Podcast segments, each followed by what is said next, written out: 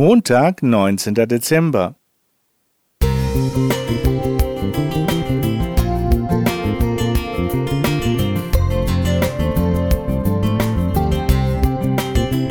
Ein kleiner Lichtblick für den Tag.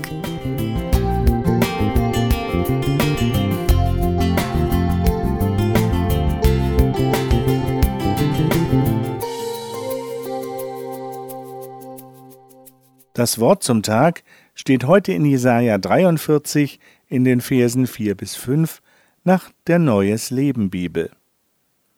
Weil du in meinen Augen kostbar bist und wertvoll, und weil ich dich liebe, opfere ich Länder an deiner Stelle und Völker für dein Leben. Fürchte dich nicht, denn ich bin bei dir. Ich werde deine Kinder aus dem Osten holen und dich aus dem Westen sammeln. Ein alter Mann erzählte von einem Mitschüler, der als Streber verschrien war. Einige Jungen nahmen sich vor, den Vorzeigeschüler zu verprügeln, aber ausgerechnet an dem Tag, als sie ihm auflauerten, brachte ihn sein Vater zur Schule. Der strich ihm liebevoll übers Haar und fuhr davon. Das alles beobachteten die angriffslustigen Jungen und legten ihr Vorhaben auf Eis.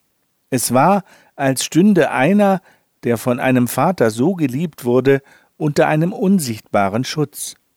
Der Erzähler interpretierte dieses Erlebnis später mit den Worten Martin Luthers, nämlich eine fremde Würde macht den Menschen unantastbar. Wer an Gott glaubt, wird unendlich geliebt. Diese Liebe macht ihn so wertvoll.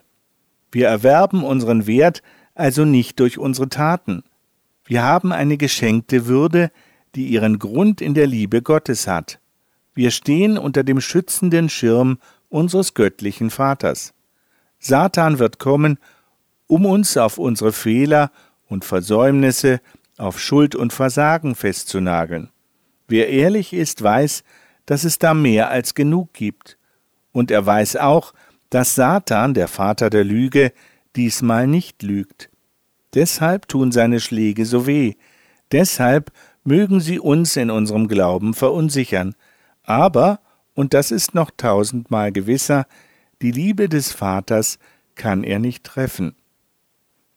Der Geliebte bleibt geliebt, gerettet und in Ewigkeit beim Vater. Die Liebe Gottes und seines Sohnes ist unsere Sicherheit, so dass wir trotz Versagen und Schuld unter dem Schutz des Himmels stehen.